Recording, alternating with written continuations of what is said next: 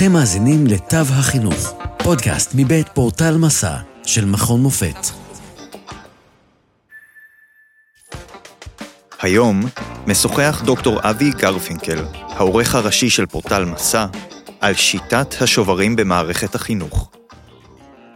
סיגל בן פורת, פרופסור לחינוך, גורסת כי שיטת הצ'רטרים והוואוצ'רים, כלומר שוברים ובתי ספר ברישיון, מטיבה רק עם העשירים.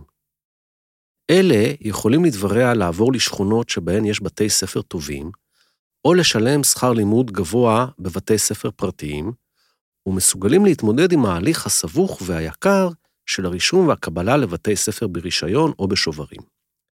שיטת הבחירה, באנגלית School Choice, שמיטיבה עם ברי מזל מעטים ומערימה מכשולים בדרכם של כל האחרים, היא לטענת המחברת בחירה עלובה.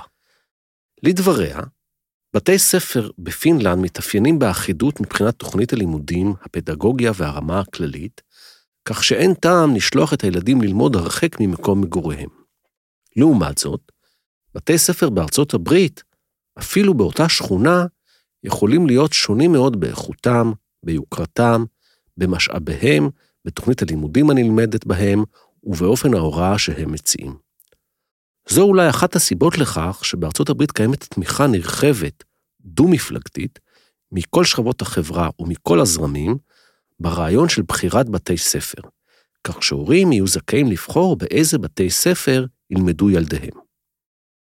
לאורך שנות ממשל טראמפ, שמרנים העדיפו נקודות זיכוי מס ותוכניות שוברים שנועדו לסייע להורים לשלם בעבור בתי ספר פרטיים, בעוד שפרוגרסיבים העדיפו להשקיע בבתי ספר ציבוריים, שגרמו להם להעדיף צורות של בחירת בתי ספר, כמו בתי ספר מגנטיים, כאלה המתמקדים בתחום מסוים, כגון מדעים או אומנויות, ובחירה חלוקתית, שמטרתן להשאיר את התלמידים ואת המימון הציבורי בתוך המערכת הציבורית.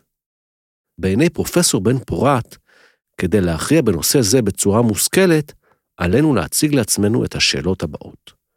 אחת, מה ילדים צריכים מבית הספר, ומי נמצא בעמדה הטובה ביותר לקבוע מה הם צריכים?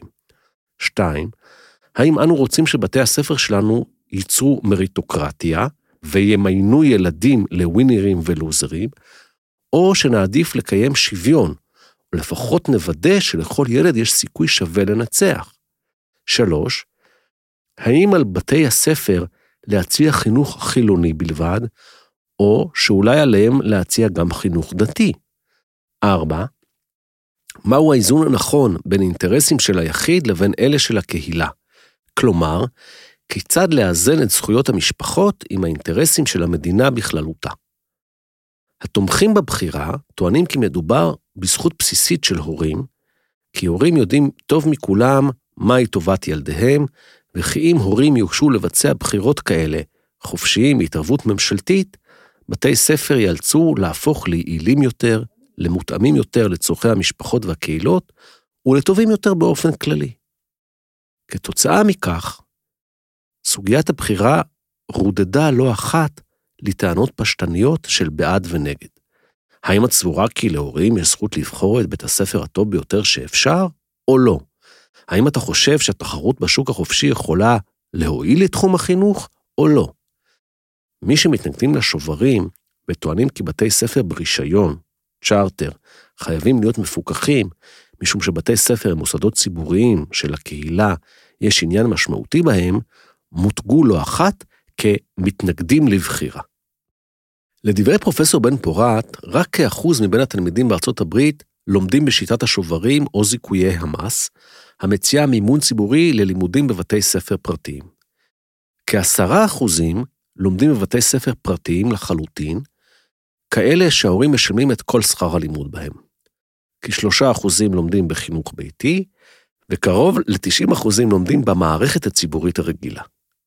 נתונים אלה יציבים למדי לאורך השנים. כ-20% מהלומדים בחינוך הציבורי לומדים בבתי ספר שהם בוחרים בהם, ולא באלה המשויכים לאזור מגוריהם. הדרך העיקרית שבה ההורים בוחרים בתי ספר לילדיהם היא באמצעות בחירת מגורים. משפחות בעלות אמצעים נוטות לעבור לשכונות שיש בהן בתי ספר ציבוריים נחשקים. הרחבת תוכניות השוברים ובתי הספר ברישיון בארצות הברית לא תשנה בהרבה את הדינמיקה הזו, מפני שבתי ספר פרטיים אינם מחויבים לקבל שוברים, ובתי ספר ברישיון פועלים בתוך מחוזות, שרק לעיתים נדירות כוללים שכונות עשירות לצד עניות. תוכניות שוברים ובתי ספר ברישיון לא הצליחו לספק אפשרויות בחירה ממשיות למשפחות שאין באפשרותן לבחור בתי ספר באמצעות בחירת מגורים. למשל, באזורים כפריים יש מעט מדי בתי ספר. אם יש רק בית ספר אחד באזור מגוריך, אין לך באמת בחירה.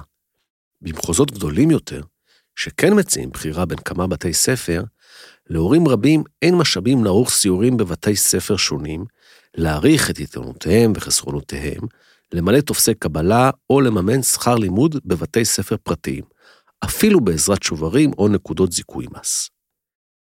גם במחוזות המעטים שבהן משפחות עניות גרות בקרבת משפחות עשירות, בעיקר בערים גדולות כמו וושינגטון וניו יורק, הורים עמידים, לפחות אלה שנשארים במערכת החינוך הציבורי, מצאו פעמים רבות דרכים לנצל לטובתם את היצע הבחירה במחוז, למשל באמצעות דחיפת ילדיהם להתקבל לתוכניות מכוננים, בהגשת מועמדות לבתי ספר רבים ברישיון, ובתשלום בעבור מורים פרטיים וקורסים להכנה למבחני קבלה לבתי ספר יוקרתיים. בדרך זו, ההבטחה לחופש בחירה לכולם נהפכת למציאות של הטבה למעטים. כך קורה שבתי ספר מסוימים נעשים נחשקים יותר, ואחרים פחות.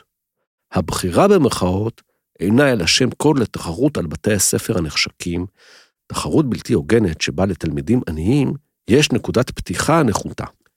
עניים מתקשים להתנהל אפילו בשיטת בתי ספר ברישיון בהגרלה. כך קורה שתלמידים עניים מרוכזים בבתי הספר בעלי ההישגים הנמוכים ביותר, והפערים החברתיים מתרחבים. באופן כללי, יש ראיות מעטות בלבד לכך ששוברים, רישיונות ותוכניות בחירה דומות מעלים את רמת ההצלחה או הסיפוק בקרב הורים ותלמידים עניים, ואלה המשתייכים למיעוטים גזעיים ואתניים. או שהשוברים והרישיונות משפרים את איכותם הכללית של בית הספר. התומכים ברפורמות בחינוך אוחזים ברעיון רומנטי לפיהם יש לשבש, במרכאות, to disrupt, את מערכת החינוך כדי לשפרה. אבל שוברים ובתי ספר ברישיון יכולים להזיק יותר מאשר להועיל, להביא לסגירה מיידית של בתי ספר, לערער את אמון ההורים והתלמידים במערכת שנשענת על יחסים ארוכי טווח בין מחנכים, הורים וחברי קהילה, ולהרחיב את הפער בין אלה שניצחו, במרכאות, בתחרות על מקומות בבתי הספר הנחשקים, לבין אלה שהפסידו בתחרות זו. הגיע הזמן, כך אומרת פרופסור בן פורת, למסגר מחדש את הדיון. לדעתה, במשך זמן רב מדי, עיסוק היתר בבתי ספר ברישיון ובשוברים עיוור את עינינו מלראות אפשרויות נוספות שאינן מאלצות משפחות להתחרות על מקומות מוגבלים בבתי הספר הטובים ביותר במרכאות, אלא להציע בחירות בעלות משמעות לכל המשפחות. לשם כך, יש לדון בשאלות הבאות. אחת, כיצד נוכל להבטיח כי מערכת החינוך הוגנת, שוויונית, אחריותית ומסוגלת לספק חינוך איכותי לכל? שתיים, איזה מקום יש להעניק לפיקוח מדינתי המגן על זכויות האזרח של התלמידים, ומבטיח כי יש למורים הכשרה ראויה ויוצר סטנדרטים לימודיים מוגדרים. כל אלה מרכיבים שרוב ההורים תומכים בהם. שלוש, באיזו מידה יש לדרוש מתלמידים ללכת בתלם נוקשה וקבוע מראש, ובאיזו מידה יש לאפשר להם לבחור באופן חופשי את המסלול שילכו בו. האם יש לאפשר לתלמידים להשתתף בבחירת חומר הלימודים ואופן הלימוד, ולא רק בבחירת בית הספר? הפתרון הרצוי, בתי ספר מגנטיים. לדעת פרופסור בן פורת, כדאי להתרכז ביצירת בתי ספר מגנטיים, שמספקים בחירה אפקטיבית ורבת משמעות, ומתאפיינים במימון ובפיקוח ציבוריים. לדוגמה, בעיר מונטקלר בניו ג'רזי ובעיר הרטפורד בקונטיקט יצרו בתי ספר מגנטיים רבים, שכל אחד מהם מוקדש לנושא אקדמי מסוים, והנהיגו שיטות רישום גמישות מבחינה אזורית, המאפשרות למשפחות מגוונות מחוץ למחוז ליהנות מהאפשרויות האלה. בניגוד לגישות המקובלות של בחירה, שמתייחסות לחינוך אך ורק כאמצעי להשגת התקדמות אישית, גישת בתי הספר המגנטיים נשענת על ההנחה שחינוך הוא טובין מעורבים. טובין שיש להם היבט ציבורי והיבט פרטי כאחד.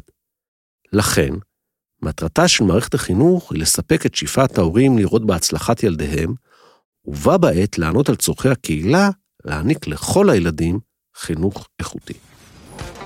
לעוד מידע, היכנסו לאתר portal.macam.ac.il p-o-r-t-a-l נקודה m-a-c-a-m נקודה a-c.il עד כאן מהפעם. תודה שהאזנתם לתו החינוך, פודקאסט מבית פורטל מסע של מכון מופת. פרקים נוספים תוכלו למצוא בפורטל מסע, או באפליקציית הפודקאסט האהובה עליכם. אתם מוזמנים לשלוח לנו תגובות, רעיונות, לשתף עם אחרים ולעשות מנוי לפודקאסט תו החינוך. נשתמע בפרק הבא.